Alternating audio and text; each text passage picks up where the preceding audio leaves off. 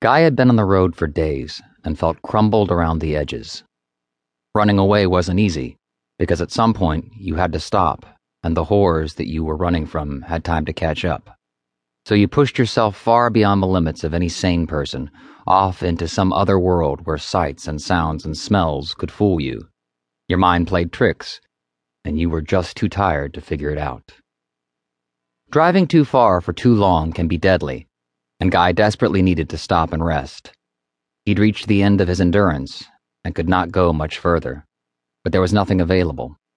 He was in the desert, he was aware of that much, but wasn't even sure which state.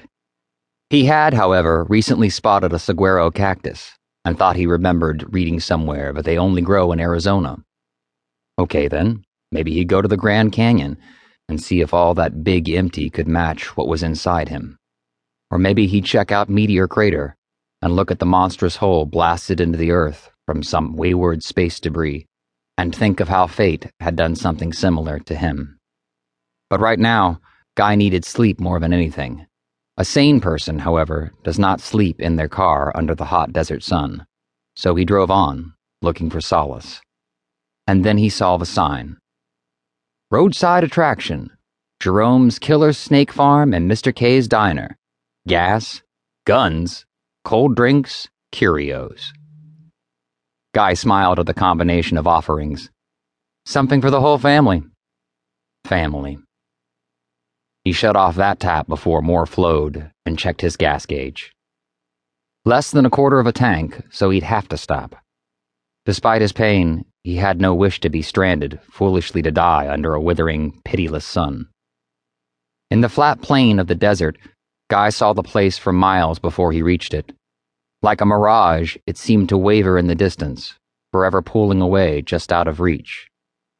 But he finally neared the cluster of buildings and turned his wheels from the droning safety of the highway to the hard-baked dirt of the scorched parking lot. The complex was a jumble of different worlds.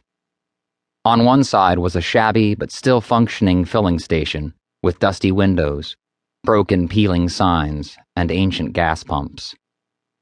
Various pieces of rusted auto parts lay scattered, baking in the sun like misshapen metal cookies. A hand-lettered sign with an arrow pointed the way to the Killer Snake Farm. Another crude sign proclaimed Curios and pointed to a small adjoining shack. Across the lot was a small diner, looking immaculately sleek and new and completely out of place. The black and chrome finish made it appear as if it had been dropped from space amidst the squalor of the other buildings. Guy thought that a cool, clean place would be wonderful about now, and he parked and headed for the diner, which looked as if it would be air-conditioned.